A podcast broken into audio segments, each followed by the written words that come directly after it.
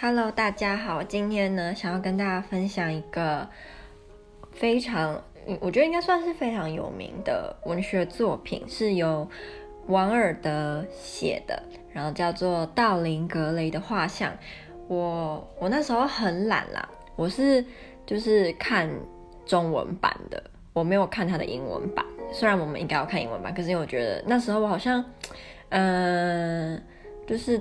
礼拜我们是礼拜三有文学课，我是礼拜二，因为我礼拜二早上只有一堂课，上到十一点十五就整天没有课，所以我那时候就想说，我就花呃礼拜二整天来看这本书。但是我翻了它的英文版，觉得 看起来有点晦涩，就是如果要读懂的话。读懂它真正的意思要一点时间，所以我干脆看中文版的。只要上课能够讨论就好，因为老师也没有规定说，呃，你一定要看英文版的。像我一些同学也会看波兰文版的，然后我就看了中文版。结果看了之后，我非常的喜欢，因为我当初想说，如果看了觉得没有没有没有什么太大兴趣的话，那我就。就是看挑其中几张来看，比较重要几张来看，其他的就不要看了，了解他大概在讲什么就好了。因为，嗯、呃，我们上次应该是前两次有有一次是上狄更斯的《Hard Times》，然后我觉得那个超无聊的，我就我就根本就不想。不想读，但这这个道林格雷的画像是让我一看我就停不下来，一直一直把它看完。因为网络上有它的中文翻译，而且我觉得翻得还还蛮好的，不会让人家觉得很奇怪，或者是有那种浓浓的翻译感。我觉得网络上面我找到的翻译都还还不错。那我先大概跟大家简讲简介一下王尔德这位英国的。的作家，他的一些故事，他算是一个争议性蛮大的人。那他的名字是 Oscar，然后他的姓是 Wild，就是王尔德。然后他是一八五四年出生，到一九零零年去世。那他其实是爱尔兰人，虽然。你很难从他的作品或者是一些其他地方去发现他的爱尔兰血统或者他的爱尔兰背景。不过他其实是爱尔兰人。然后我还记得他有他的生平里面有一段算插曲嘛，让我觉得有点呃，就是他争议性的所在。他跟他跟一位女生忘记叫什么名字，忘了，跟一个女生结婚，结婚之后他们还有两个孩子。那他在他老婆怀第二胎的时候呢，跟一个十七岁的男生有了一段秘密恋情，那后来他还跟另外一个已经成年的男生，就是也在一起，就等于说他婚外遇两次，然后都是他的，就是他老婆在怀孕的时候，然后就去外面跟男生乱搞，我就觉得，嗯、怎么这样子，就是非常的不行啊。然后他他在。对于某一个运动很有贡献，我指的运动不是那个真正的身体运动，是某一种 movement。那他对一个叫做美学 movement 的这个运动呢，非常的有贡献。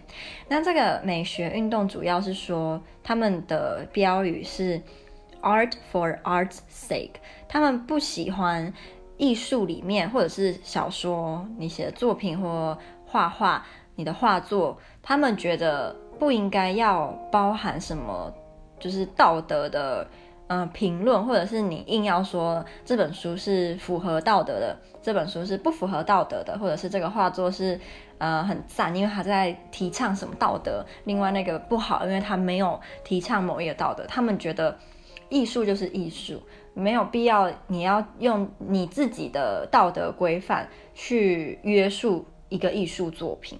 就是他们不喜欢，因为在维多利亚时期的，呃，艺术或者是文学有一个很大的共通点，就是他们很喜欢谈论社会的议题，然后他们认为艺术品或文学作品就是要具有教育意义，要有教导读者一些有关呃道德的事情，就是他希望大读者是能够透过。看他的书，或者是看他的画作，然后得到心灵的洗涤，或者是你会变成一个更好的人之类。但他们就是不喜欢这种想法。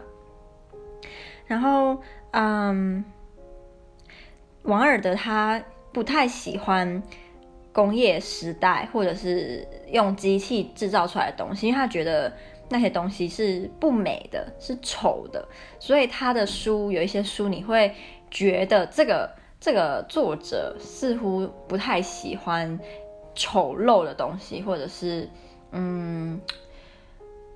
就是 ugly 就对了，无论是 superficial 肤浅的外貌的丑，或者是内心的丑，你可以感觉出来这个作者是不喜欢。那他们当然不是反对说作者不可以在书里面说自己对某些东西的喜好，但他们认为作者不能够强加读者也要认同他的道德观，或者是他认为你就一定要从他的书里学到什么东西，然后他们觉得。他们还有一个很重要的想法，就是世界上的每一个人都可以是评论家，都可以是批评家。你你可以对这本书有你自己的看法，你可以认为这本书好或这本书不好，就没有人应该去指证你说这本书就是绝对的好或绝对的坏。所以他们觉得这样子是不对的。好，那。老师那时候问我们说，就是这本书里面呢有一个人物啊，我还没跟大家讲这本书的的那个大纲。好，我先跟你讲大纲，就是这本书主要人物其实只有三个，第一个就是书名的人道林格雷，第二个是一个叫做亨利勋爵的人，第三个是一个叫做呃，他叫什么画家？巴巴兹尔吗？忘记了，他他是一个画家就对了。总之，知道他是一个画家。那故事就是由这个画家，他这个画家跟亨利勋爵还有道林格雷都是朋友。那他们三个人的个性呢？画家是属于非常沉浸于自己画作的人，然后他的长相很平庸，没有特别的起眼。然后亨利勋爵是属于那种，嗯、家里很有钱。然后很就是纨绔子弟啦，可是他是有脑袋的纨绔子弟，就他是有读过书，然后他讲的话虽然有时候你会觉得很奇怪，听不懂，可是其实他是有自己的自己的哲学所在。然后如果你太笨的话，你会看不懂他在讲什么，或者是你会。不会受他的影响，这肯定是件好事吧？如果你笨到一个程度的话，你会不受他的影响，其实这是对你来说是件好事。因为亨利勋爵他不在乎，嗯，他的想法会不会对其他人有影响，就算是坏的影响，他也不在乎。甚至如果他说的话，他的想法对你有坏的影响，他还会觉得非常的有趣。所以他不会劝你向向善，他也不会劝你就是向恶，就是随便他他不在乎就对。那道林格雷呢？他就是这本书的主角，他是一个长相非常非常非常非常英俊的人。我记得一开始的时候，他二十出头岁，非常长得非常的帅，然后个性就是蛮单纯的，没有什么心机，也没有一些什么嗯像上流人人士一样很瞧不起人什么，他没有，他就是一个非常单纯、长相非常俊秀的人。那有一天呢，这个画家他就是画了道林格雷的。的画，然后亨利勋爵就看到了，就觉得哇，就是这个这个男生长得非常非常的好看。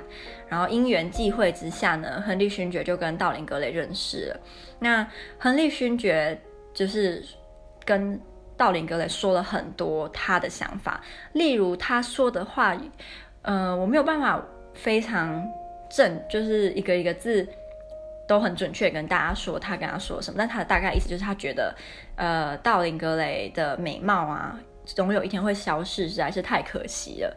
然后他认为道林格雷应该要不要那么拘谨，就是要比较放开自我，毕竟他长得这么好看，等到他老了，他这副容貌就没了，多可惜啊！所以你应该要趁你年轻的时候，就是多。珍惜你的美貌，不是珍惜，就比如说你可以利用你的美貌啊，或者是做一些长得好看的人才可以做的事情，类似这种话啦。那道林格雷他就被影响了，他后来就开始走中了。他的长相是一样，可是他开始会去做一些呃大部分的人会认为是不好的事情，然后他还会带坏别人。对，那嗯。这三个人里面呢，画家是属于虽然很沉浸在自己的画作，然后感觉疯疯的，可是他其实以一般人的道德观来讲，他是个好人。那亨利勋爵就属于卡在中间，就是不是特别好，也不是特别坏，端看你会不会被他影响。如果你被他影响的太深的话，你可能就会走向恶的一方。但如果你不受他影响的话，其实就是是一个普通人而已。然后道林格雷就是被亨利勋爵影响之后，变成一个非常不好的人。那这本书里面其实有一个蛮魔幻的元素，就是当亨利勋爵灌输完道林格，其实他也没有特别灌输，他就是跟他讲他在想什么而已。那他跟他讲完他对容貌啊这些想法之后呢，道林格雷他就开始。心里就是突然人生第一次发现，原来自己长得很好看。他以前从来没有，他当然知道自己长得好看，但他没有认为说这会对他人生有什么改变。可是他从认识亨利勋爵之后，每天听他的哲学思想，他开始认为，哎，原来我长得真的这么好看，我是不是真的可以用呃我的容貌去做些什么之类的？那他看到了。那个画家画他的画之后，他就觉得哇，我真的长得太好看了。那他后来就在亨利勋爵还有那个画家，应该是他们两个面前，就说他觉得很嫉妒他的那一幅肖像画，因为他会老，但他的肖像画永远不会老，这样不是很不公平吗？所以他就说，呃，我直接我这边有他讲那那那段话，他说。多悲哀呀！我会老起来，变得既讨厌又可怕，而这幅画却会永远年轻，绝不会比六月这个特别的日子的模样更老。要是反过来就好了，要是永远年轻的是我，而变老的画是画，该多好！为了这个目的，为了这个目的，我什么都愿意。是的，我愿献出世上的一切，我愿拿我的灵魂去交换。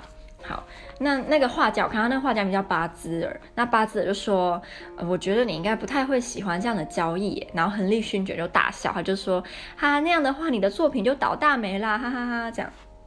然后，嗯、格雷他又说了，他就跟跟那个画家说。就是他认为画家根本不在乎，就是他会变老这件事。他认为画家会跟他当朋友，都是因为他现在长得好看。所以他就说，在你的心中，我不如你象牙做的某个神，或者是银质的农牧神。你会永远喜欢这些东西，但你会喜欢我多久呢？我想等我有了第一条皱纹，你就不喜欢了。现在我明白了，不管是谁，一旦失去了美丽的容颜，便失去了一切。你的话让我明白了这个道理。亨利勋爵说的千真万确，青春是唯一值得拥有的东西。等我发现自己变老了，我就自杀。然后你看，他就变得很奇怪，他就开始说，他就说，凡是，嗯、美丽却不不灭的东西，我都嫉妒。我嫉妒你所为你为我所画的画像，为什么它能保持我必须失去的东西呢？每分每秒的时光都从我身上取走什么，去转交给他。如果能够倒过来，该有多好！要是画像会变，而我永远同同现在一样，该多好！你干嘛要画他呢？总有一天他会嘲笑我，他会狠狠地嘲笑我，然后就开始哭了。他就开始在坐在沙发上一直哭，这样。然后画家就说：“亨利，你看，都是你干的好事。”然后亨利勋爵就耸了耸肩说：“这是真正的他，就是这样而已。这这不是我害的，这样。”然后，嗯，他们就开始就是接下来的事情呢，就是道林格雷他真的没有变老，但是这幅画开始就是随着时光的消逝，就是那幅画会比如说变老或者是怎么样。那当道林格雷他开始。嗯，道德上有点偏差的时候，这幅画的里面的人除了变老之外，还会让人看起来觉得这个人看起来好像獐头鼠目的样子，就他连他心灵的样貌也会呈现在这幅画上面。所以道林格雷他就有点起笑，他就把这幅画呢放在他家一个很隐秘的地方，然后还会用很多锁把它就是锁起来，锁在里面，不不让任何人接近。那他后来爱上了一个女生，这个女生是一个演员，然后不怎么红的一个演员。然后这个女生她有一个妈，她有妈妈，她爸爸似乎已经去世或或不见。然后她有个哥哥，一个弟弟。那她弟弟呢，准备要去澳洲，好像是做生意之类。然后她妈妈，嗯、就是希望她女儿能够。我刚刚暂停了一下，因为。我有跟大家说，我下礼拜五要去英国，就是过圣诞节还有跨年嘛。然后我男朋友他是在上个月的时候帮我买了机票，非常便宜，只要大概台币一千五左右而已。结果他刚刚说他找不到机票，所以我们现在非常的紧张。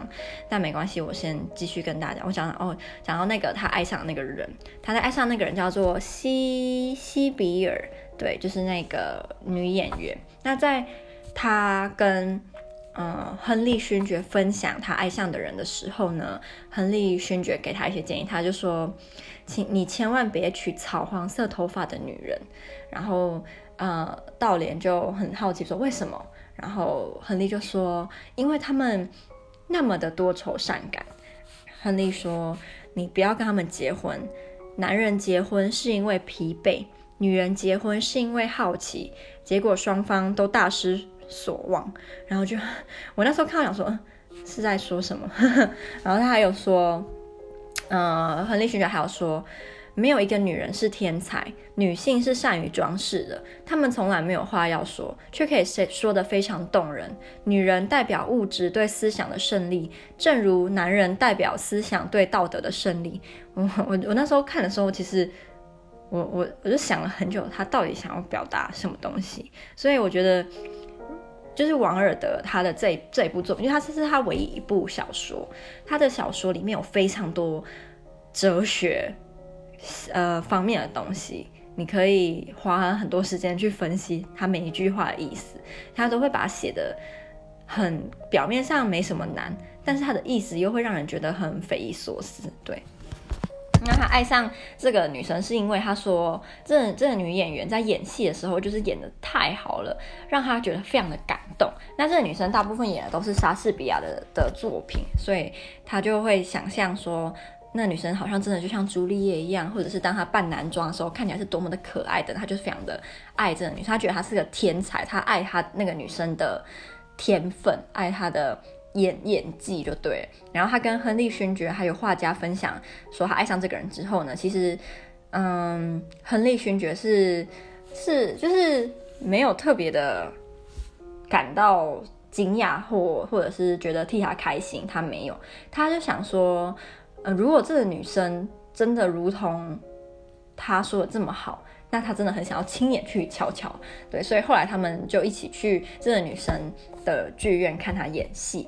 那在这个女生要演戏之前，应该是前几天，道林格雷就跟她求婚了，说要娶她。可是好笑的事情是，这个女生连道林格雷的名字叫什么都不知道，她叫他迷人的王子，对，然后她叫他迷人的王，她不知道叫什么名字。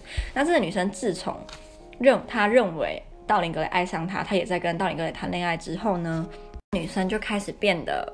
嗯，很奇怪，就是他整个人沉浸在爱河里面，然后他演他演技也变得不像原来的他那么的好，所以当画家亨利勋爵还有道林格雷兴冲冲的去看他演戏的时候，他们三个都被吓到了。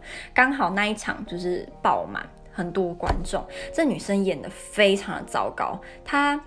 他一点也不像一个演员，反而像是一个三流的人，就觉得这个人是不是路上随便抓来演戏的呢？他演得非常的烂，所以亨利勋爵就觉得很好笑。然后画家就那画家从这个地方可以看出来，画家是一个蛮好的人。他那时候就很担心道林格雷会很难过，毕竟看到自己的心爱的心爱的女人居然。嗯，展现出不好这么不好的一面，所以他那时候就很还蛮替道林格雷着急的。然后道林格雷就很生气，他就在那个女生演完戏之后跑去后台找他。那这个女生就看到他就很开心啊，他就开始好像他还跪下来亲道林格雷的手之类的吧，就说哦，迷人的王子啊，什么我我我以前从来不知道我演戏是。要干嘛？为了什么？我只是就是比如说，呃，为了要赚钱，为了要有钱，所以才演戏。但是自从遇到你之后，我发现我的这个人就是为了你而生的，巴拉巴拉，就这种。那道林格雷就在那个瞬间认为，他怎么会爱上这种人？他一点也不喜欢他，所以他就说他没有要跟他结婚了，然后叫他好自为之，然后他就走了。那他走了之后，他就很生气，就觉得难过，就觉得亨利勋爵一直以来都是对的，然后什么什么什么这样。然后，呃，结果隔天早上的时候呢，他就。知道一个消息，那个女生呢，那个女演员死掉了。有人说她是自杀，有人说她是他杀，没有人真的确定她怎么死的。但总之她就死了。那他那时候是在报纸看到，他一开始其实蛮难过的，有就是有罪恶感，他觉得是不是他害死这个女生？然后我现在要去找那个片段，看我能不能念给大家听。看到了，那他那时候发现，只是知道那个女生死掉之后，亨利勋爵就来他家拜访他。那其实这个道林格雷他一开始是很自责，他觉得是他害的，毕竟他在。女生死掉之前，给他狠狠的吵了一架，所以他认为自己有责任。但这个亨利勋爵呢，就是嗯，完全没有安慰他，然后也没有说哦，你不要太自责啊，怎么怎么。他他反而是叫他完全不需要觉得难过什么什么。他就开始跟他说，嗯，他就说，虽然我对女人早已没有兴趣，或者女人早已。早就感到我索然无味，他们变得肥胖而乏味。一碰上他们，这些人就立即立即一起就来。女人的记忆多糟糕又多可怕，完全暴露了智力的停滞。人应当吸收生活的色彩，而忘掉它的细节。细节永远是庸俗的。然后他又说：“你不用难过。”他就说：“嗯、你光你有那副容貌，你什么事情都可以做。”对。然后啊。呃然后那个道林格就说：“哎，你怎么没有安慰我啊？就是你为什么没有安慰我？”然后到那个亨利勋爵就说：“哦，最明白不过的安慰，那就是一旦失去了自己的意中人，便把别人拿过来。在上流社会，常常会美化一个女人，但是道连你喜欢的那个女人，真是天差地别。我觉得她的死有一种美，我很开心，在我生活时代能够出现这样的奇迹。它让我相信，我们所玩弄的一切都是真实的。”比如呃，romance 激情和爱情等等，这样反正就是他就开始讲一些有的没的啦，然后就呃让道林格雷对那个女生的死完全没有难过了。一开始很难过，但是到现在他一点也不难过，所以他真的对他影响非常的大。我觉得他比较让我认为他最不好的是。嗯，他明明就知道道林格雷被他影响得很深，那他他有时候做出来事情是有影响，就是道林格雷因为受到亨利勋爵的影响，可能对，比如说他他后来在更后期的时候，他会害一些原本很正直的男生染上毒品或者是赌博，然后就把自己的家全部赌光或者怎么样怎么样，然后可能某某一个层面来讲也是他们活该，因为。呃，今天如果有人跟你说，你就赶快就是多去赌，赌博都好啊？啥，你就真的去赌，然后把自己赌光，你真的要怪那个人吗？因为其实他也没有硬要把拿你的钱去赌，还是怎么样，是你自己决定你要赌博了。所以某一个层面来讲，似乎也不能怪亨利勋爵，只能怪道林格雷，只能怪他自己太没有自制力，也没有分辨的能力，所以才到后来那么凄惨。那到道林格雷中年的时候呢，他就开始有一堆。呃，流言蜚语指向他。毕竟，第一，他他的容貌完全没有变，从他二十几岁到他四十几岁的时候长得都一样，这应该人家都会觉得这个人怪怪的吧。然后第二个是他表面上很风光，常常参加很多派对，自己也会办很多派对，参加很多上流社会的聚会。可是他私底下私生活实在是太乱了，就是他跟很多女生都有很多关系，甚至就是像我说会带坏非常多上流人士的儿子。或者是男生都会被他带坏，然后就会开始传说，诶，听说他这个人私底下生活私生活很乱，可是里面就有一句话，一段话的意思大概是说，虽然关于他负面的消息非常的多，但因为他长得好看，所以很多人会觉得啊，怎么可能？看他长得这么好看的人，怎么会做那样的事情呢？你们不要乱讲，你们一定是嫉妒他的美貌之类，所以。其实一开始的时候，大部分的人都对那些流言蜚语是嗤之以鼻的，觉得只是某些嫉妒她容貌或嫉妒她这么雍容华贵的人，就是编造出来的的流言而已。然后我那时候就觉得，哦，这实在是太真实了。现在不是很多人都会觉得颜值即是正义嘛？你只要长得好看，大部分你想爱做什么你就做什么，只要不是什么杀人放火等等，或者是你会得到很多好处，买东西的时候啊，什么打折啊或怎么样。所以我觉得这个这个十九世纪的作品放到现在来看，也是有某一部分的蛮写实，虽然它是一个。不不太算是写实的作品啦，它里面光是有那一幅会就是能够让人永远青春，然后那幅画会随着那个人真正的年纪，然后再变，就已经不不不写实。可是它某一些片段还是让你觉得蛮蛮写实的。那后来道林格雷。就越来越夸张，等等等等等。然后我刚刚有说那个女生，那个女演员死掉，女演员她有一个弟弟，其实这弟弟到最后也发挥一点作用。那我不确定会有多少人有看过，或者是会想要去看，所以我觉得我还是不要讲他的结局是什么。可是我可以说，就是嗯，这三个里面，亨利、道林格雷跟画家，除了亨利以外，其他两个人我觉得都蛮惨的，尤其是画家，因为画家实在是。他他实在是太惨了，对，所以如果有有兴趣的可以就是去看看这这部作品，我觉得很好看，而且王尔德他的叙述方式非常的辞藻华丽，你会觉得这部作品就像是一幅画，它本身就像是一幅画，那么的引人入胜，然后那么的漂亮，它的一句一画都像不同的颜色、不同的色彩，所以我觉得这部作品很值得大家去看。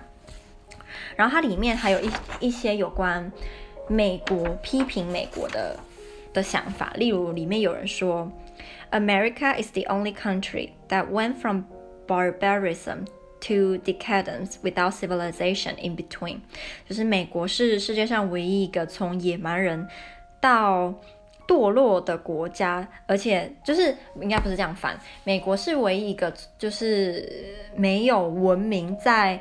从野蛮时代到堕落中间，哎，我在讲什么？我不知道这句话怎么翻才好，可能我要想很久。总之，他就是说，美国从从野蛮人到堕落中间没有文明的存在。所以老师就跟我们说，这句话其实他其实在讽刺美国是没有文化的国家。然后里面下面还有一句话说：“We have really everything in common with America。” Nowadays, except of course language，我觉得这句话就是自相矛盾，然后又非常的有趣。他说，我们其实跟美国有很多共同点，但是如今只有只有一个不是我们的共同点，那就是语言。但其实很明显，就是语言才是他们的共同点，不是吗？不过他这句话还是在说，就是美国是一个没有文化的国家，没有自己文化，没有自己文化。然后这个文化可以是很多方面的文化，不只是什么美国文化或者什么英国文化这么笼统的文化。然后，嗯，这本这部作品呢，还有批评就是。英国或美国或很多欧洲社会很像是一个伪君子的社会，他们注重的是表面上的的奢侈的生活，或者是多么华丽的派对，多么好吃的美食。他们注重的不是外表皮囊以下的那颗心，或者是这些，呃，这么多排场上面的东西。到底真正代表什么？就是他们不在意，他们只要表面好像过得很好，是个贵族，是个上流社会，基本上这个社会就觉得你是个好人，或者是你是一个值得生活在这个社会的人。对，所以，嗯，就是这部作品呢，虽然表面上好像没有在批评什么，其实他写批评蛮多东西，可是就如同王尔德自己相信的，他并没有要透过这部作品去传达什么。道德观或什么，就是端看你这个读者怎么去解读。你认为这部作品只是单纯的在讨论一个对自己容貌非常执着的男人的故事，那也可以。就你觉得这部作品完全没有什么道德观，也没有什么其他有的没的，就是他也他绝对不会说你是错的。如果你觉得这部作品充满满满的讽刺或满满的批评意味，他也不会觉得你是错的。他觉得每个人都有解读。就是用自己的方式解读文学作品的能力，而且没有任何人有那个权利去说你是对或你是错，所以，呃，这是他比较核心的概念。哦，不知不觉二十九分了耶，好久没有就是跟大家分享那么久，就是一部文学作品了。好，那诚如我刚刚所说的，希望有兴趣的人可以去找本这本书来看看。